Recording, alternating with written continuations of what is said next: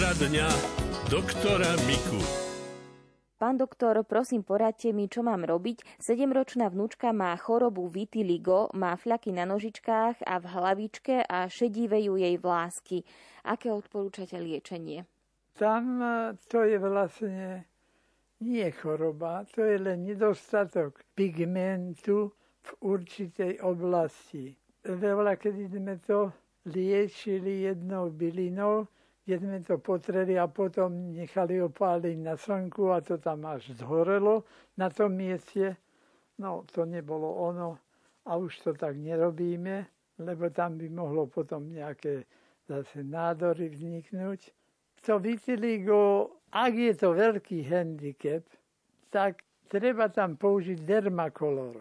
Čiže masť zafarbenú do pleťovej farby a to biele natreť lebo naozaj to dieťa, alebo už ten dospívajúci človek z toho nebude mať okrem nejakých mindrákov, že má tam biele, nech si uvedomí, že je zdravý. Lebo netreba mu dať bylak chorého človeka a nechať to, a ak sa to bude pomaly, na jar vždy rozsvičovať na slnko, tak ono to miesto počase môže aj stmavnúť. Ale tie pigmentofóry tam zmizli a na silu to nespravíme. Len ak to zafarbíme a to je tá mas.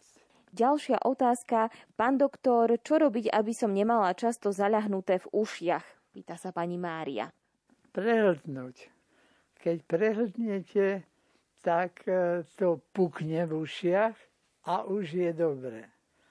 A viete, ako to robíme malým deťom v lietadle? Aj im zalahne. No dáme mu cumlík alebo piť mliečko a ona pije a pritom mu to pukne. Lebo to niekedy môže v lietadle v tej kabíne by malo byť rovnaký tlak, ako je na zemi, ale nie. On je predsa len trošku. Bude prepumpované na vyššie alebo nižšie. A napríklad niektorí zistíte, že máte tak citlivé tú Evstachovú trubicu, keď to nie je rovnaký tlak tam, že idete napríklad e, na nejaký vrch autom a zistíte, že vám zaláhne. No tak na vrcholci prehltnete, alebo ja to viem tak spraviť, že neprehltnem, ale tak stiahnem e, svalstvo, nedá sa to vysvetliť ako svalstvo Eustachovej trubice potiahnete, to sa nedá špeciálne vľavo a vpravo, potiahnete to na oboch a ono to pukne a už počujete. Veď sa má totiž tak, že ak je ten tlakový rozdiel veľký, tak to nie len zalahne, ale aj zabolí v tých ušiach. No a keď na toto dáme pozor a o 200 metrov zídete nižšie, zase máte zalahnuté zase si puknete. No a tak to musíte robiť, kým budete chodiť z hora dole a, a nie po rovine. Pani Katarína chce vedieť, čo robiť s bolesťou kolien, bedra a ramena. Obyčajne je to pózová a polohová reakcia. Aj pohybová samozrejme. Jestli používame pri chôzi určité také hybnosti, že vykyvujeme koleno a podobne, tak snažíme sa to odpozorovať a nerobme. A tie, keď sedíme a začne nás to bolieť, všimnime si, v akej polohe sme. A robíme také polohy, ktoré sú oddychové pre ten daný zhyb, už či je to pleco, či koleno, takzvané antalgické pohyby že to, čo bolí, neurážam, nie, nie, nepohybujem tak, lebo to nerozcvičím na to, ale rozdráždim. Takže tam treba rešpektovať organizmu, dať mu tú oddychovú polohu, ktorú on necíti nič a nebolí ho. Pritom neznamená, že tie zhyby nehýbame. Ale máme na ten pohyb jednu polohu, hýbania, ktorá neuráža a druhá, ktorá akoby to bolo druhé koleno, tam ubližuje. tak v tom prípade užívať len tú nebolestivú fázu. Lebo v nebolestivej fáze sa to vlastne už v tom momente, keď to nebolí, lieči automaticky samé.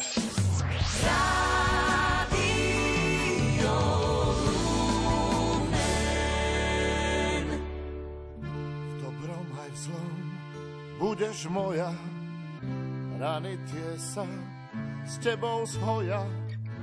Keď je slnko, keď je zima, ty si moja domovina. Hej, hej, hej, hej, sokolí z výšky hľadia na to všetko, čo nás bolí. Zvoň, zvoň, zvoň nad krajinou, rozliehaj sa letom, zimou. Hej, hej, hej, hej, sokolí z výšky hľadia na to všetko, čo nás bolí. Zvoň, zvoň, zvoň nad krajinou, rozliehaj sa, zvoň, zvoň, zvoň.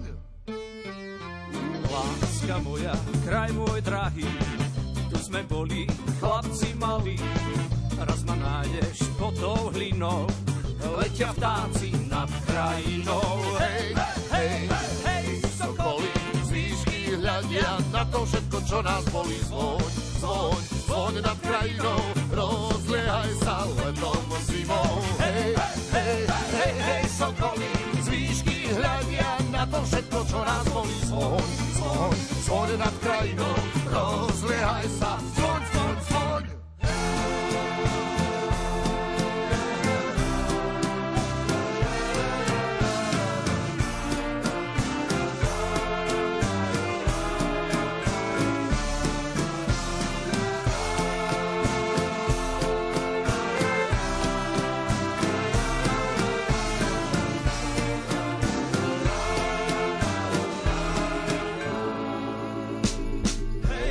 Tam, kde čorním vody, síl na koňa, kozák molody, pláče molodá divčina, Ide kozák, čuka, hej, hej, hej, sokoly z hľadia na to všetko, čo nás bolí. Zvoň, zvoň, zvoň nad krajinou,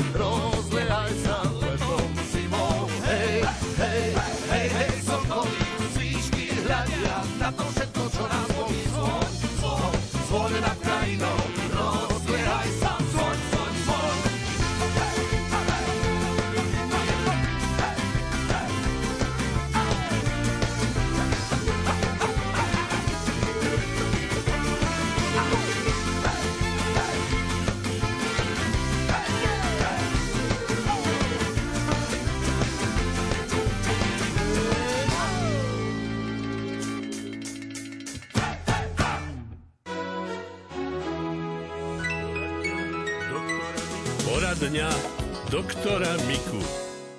Prosím o radu, čo robiť. 9-ročný syn sa v noci pomočuje. Boli sme s ním u neurologičky, dala mu tabletku pod jazyk a nič. Urológ mu tiež predpísal liek, no syn je stále ospalý a nevie sa v noci zobudiť. Zakázali sme mu piť po 17. hodine, ale aj tak sa v noci pomočí. Poradte nám prosím, čo máme robiť. Toto je nie najľahšia liečba, ale treba si vypomôcť najmä tými vedľajšími pomocami.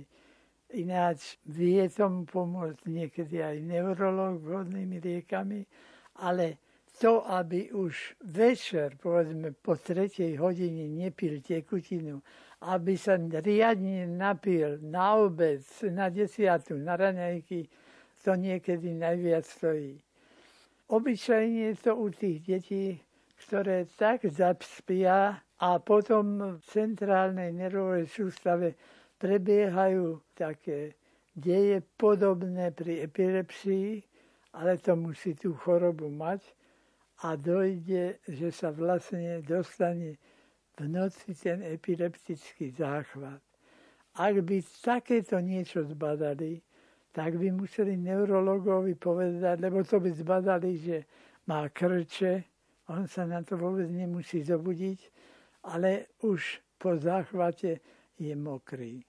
No a také dieťa jednak je nervové handicapované, lebo toho ponižuje, že sa pociká a on za to vlastne nemôže.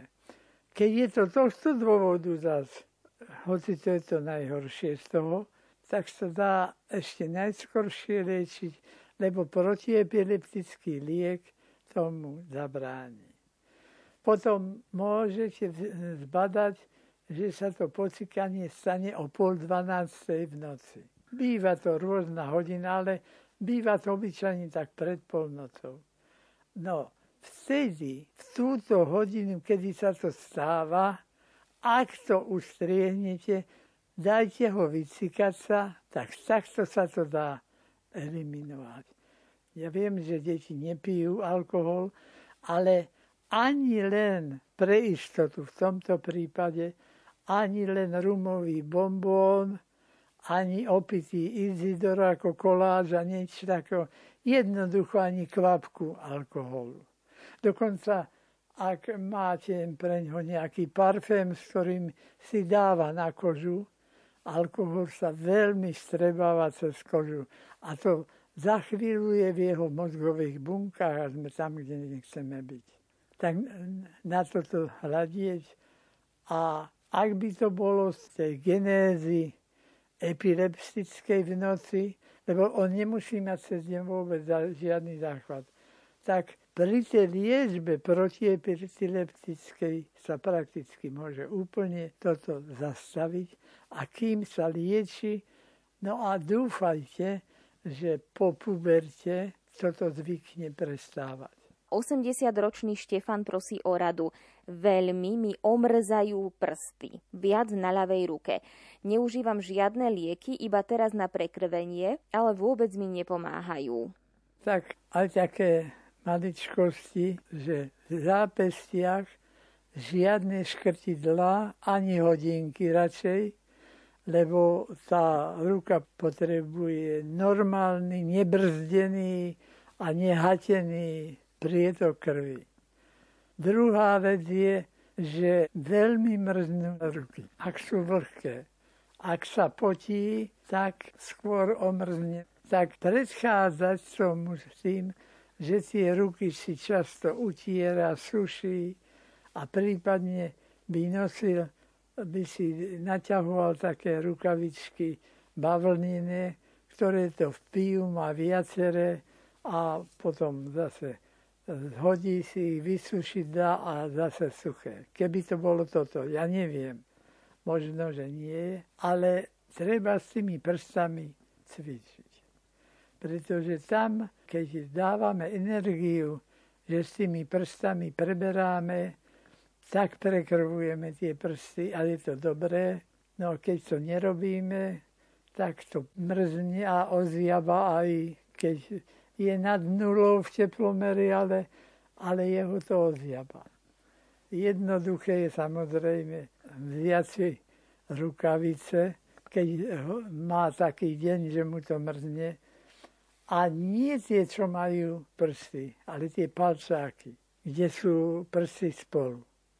Čiže natiahne to, no tak pochopiteľne môže to natiahnuť len vtedy, keď nerobí prácu jemnú rukami. Ale zase, keď by robil prácu, kde prsty hýbe, tak vlastne cvičí. Čiže to sa nám v tomto obyčajne neruší.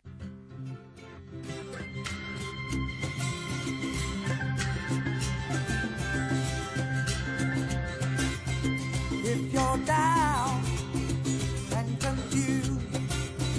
And you don't remember who you're talking to, concentration slips away because your baby is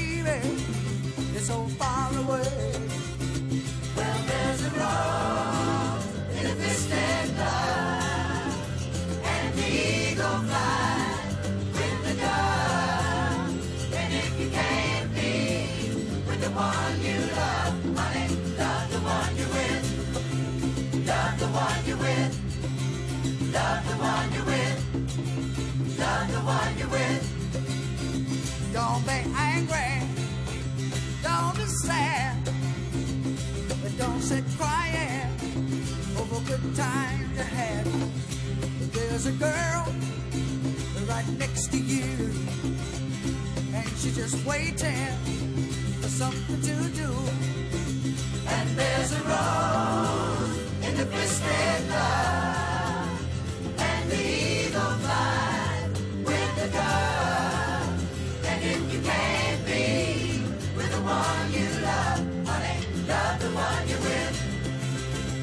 the one you're with. Love the one you're with.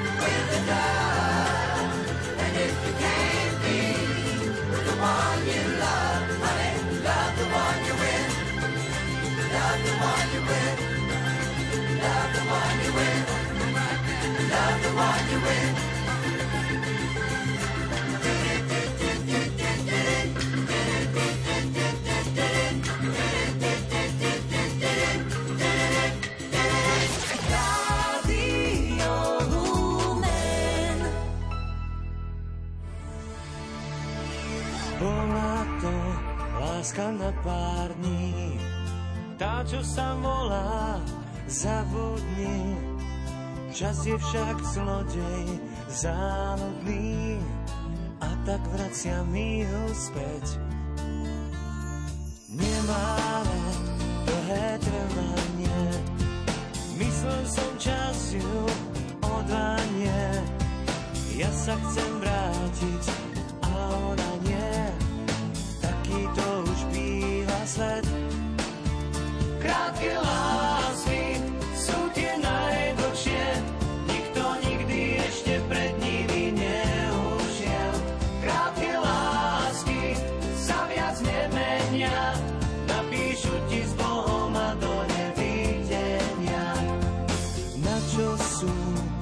lásky na väčnosť. Ja mám tej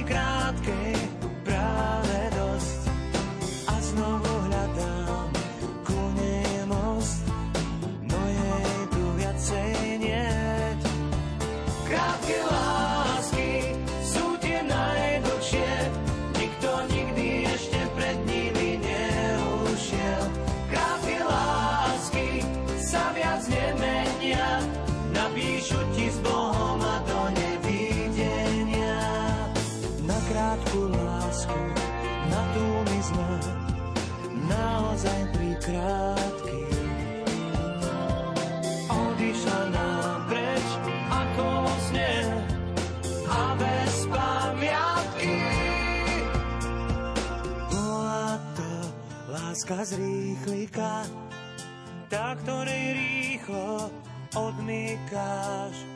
Vypukla náhle po nej panika, nestihla zovšednieť.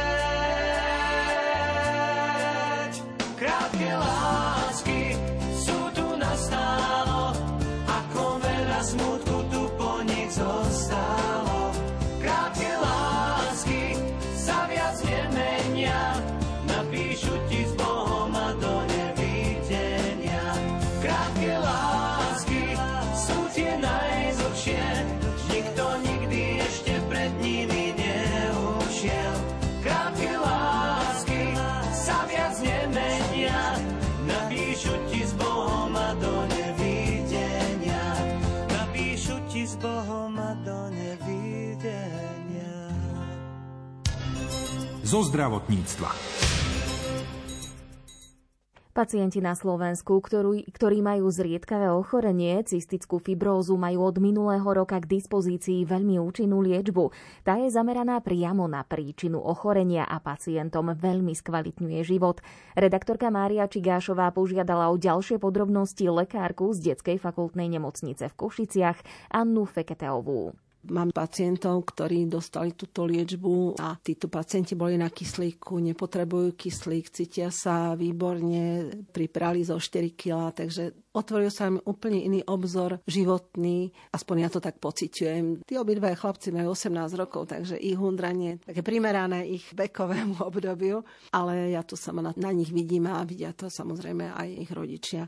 A to vďaka nekonečnému úsiliu týchto rodičov, pacientov a rodičov s cystickou fibrózou sa toto všetko podarilo a hovorím, tie úspechy sú naozaj, sú naozaj zjavné nechcem hovoriť slova svojej pacientky jednej, ale tá hovoria, že to je taký malý zázrak a všetci rodičia to vnímajú veľmi pozitívne a ja ako lekár vidím tie výsledky. Doteraz sme liečili následky. Doteraz sme liečili to, že bola tam nejaká chyba, na základe ktorej sa tvorili hlieny, teda genetická chyba, na základe ktorej sa tvorili hlieny a tie poškodzovali plúca a tak ďalej a všetky tie ďalšie orgány.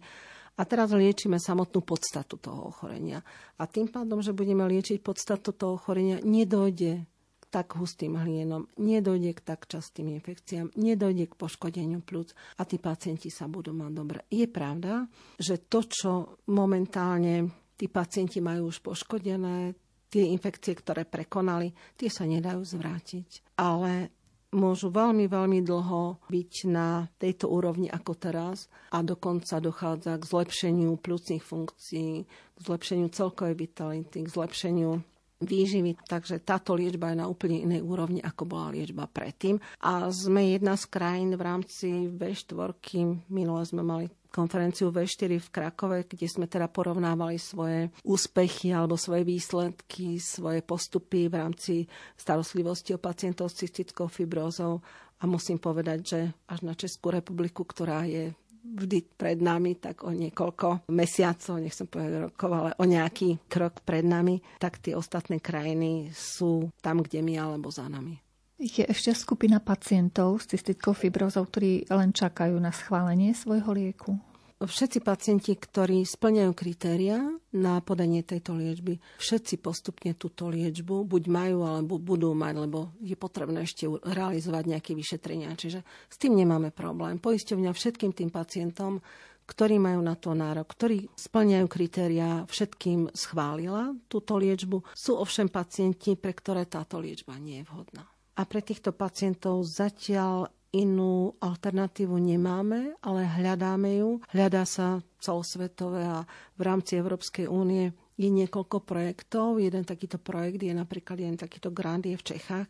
Je to systém na podklade organoidov s tým, že sa odoberie vzorka pacienta a k tej vzorke toho tkaniva sa hľadá príslušný liek z tých liekov, ktoré momentálne sú na tejto úrovni. A pokiaľ sa ten liek nájde, tak vlastne vieme potom tomuto pacientovi túto liečbu poskytnúť. Tých pacientov je stále nemálo. Aj napriek tomu viem si predstaviť, že vy ako lekárka musíte mať radosť, že máte čo ponúknuť tým pacientom a naozaj vidíte tie výsledky, že sa im život skvalitnilo mnoho. Určite áno a najviac mám radosti, keď oni majú, keď oni majú radosť a keď teda vidím jedno z takých prvých, keď som videla na Facebooku, ja nie som moc Facebookový typ, ale keď som sa teda pozrela a videla som také úprimné slova toho dievčaťa a tých rodičov, ako ďakujú Pánu Bohu a všetkým okolo za to, že sa toho dožili a že majú túto príležitosť takto sa liečiť a že sú tam, kde sú teraz.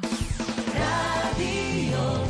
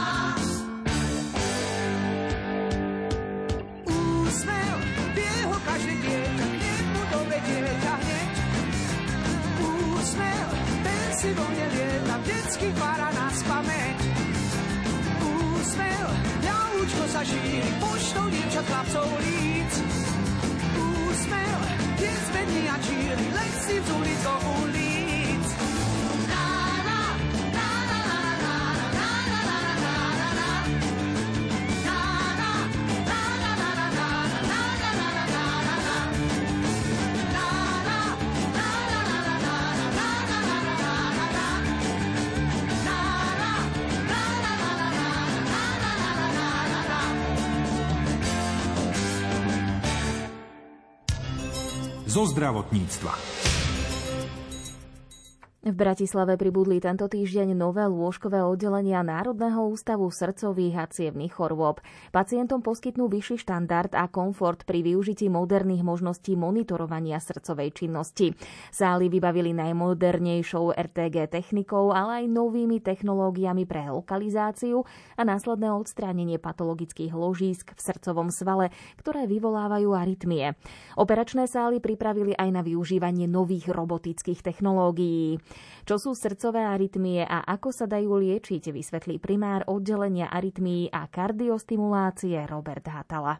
Srdcové arytmie sú poruchy elektrickej činnosti srdca. A naše srdce je koncipované tak, že pre svoju funkciu potrebuje pravidelné elektrické impulzy a v okamihu, keď tieto ustanú, tak srdce zomiera a my s ním. Srdce je vybavené najrôznejšími mechanizmami, aby sa vyhlo takémuto elektrickému tichu a niekedy tieto mechanizmy samozrejme zlyhávajú a naopak poruchy elektrickej činnosti ohrozujú pacienta na živote. Treba povedať, že veľká časť toho, čo občas vydáme aj e, v médiách ako senzačnú správu, že zomrel mladý športovec priamo na športovisku alebo zomrel mladý adolescent v škole pri telocviku. To práve sú situácie, ktoré sú podmienené srdcovými arytmiami, ktoré tie maligné z nich majú potenciál spôsobiť v priebehu niekoľkých minút zastavenie krvného obehu a náhlu smrť.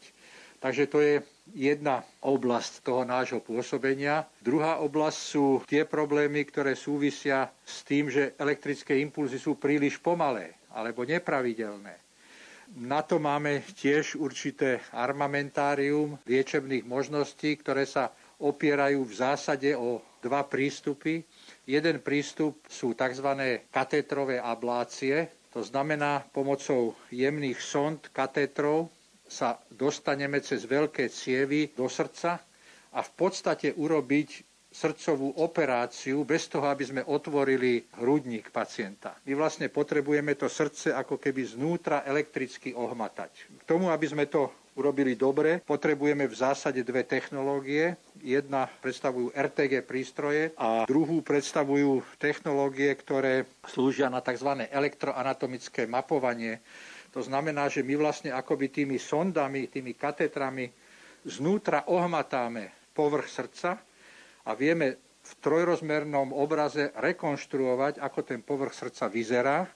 Vieme tam rekonštruovať najjemnejšie štruktúry a vieme pomocou tejto informácie identifikovať miesto, ktoré arytmiu vyvoláva. A následne ju vieme zlikvidovať nejakým typom energie. Štandardne sa používa vysokofrekvenčný elektrický prúd, to je princíp mikrovlnej rúry, že to vlastne zohrejeme alebo to chladíme na nízke teploty. V poslednom čase pribúdajú aj iné zdroje energie, napríklad laser alebo špeciálne aplikovaný elektrický prúd.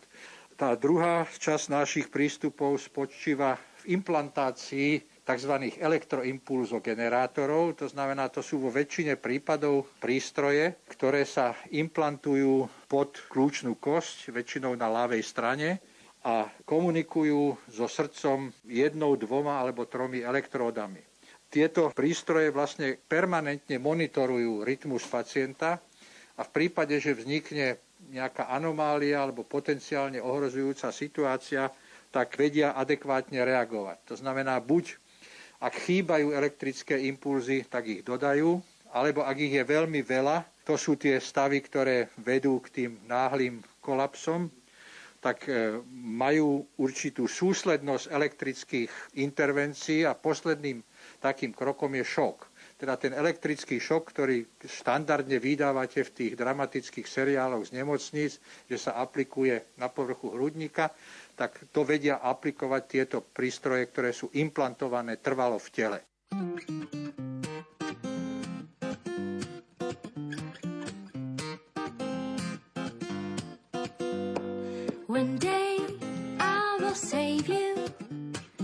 One day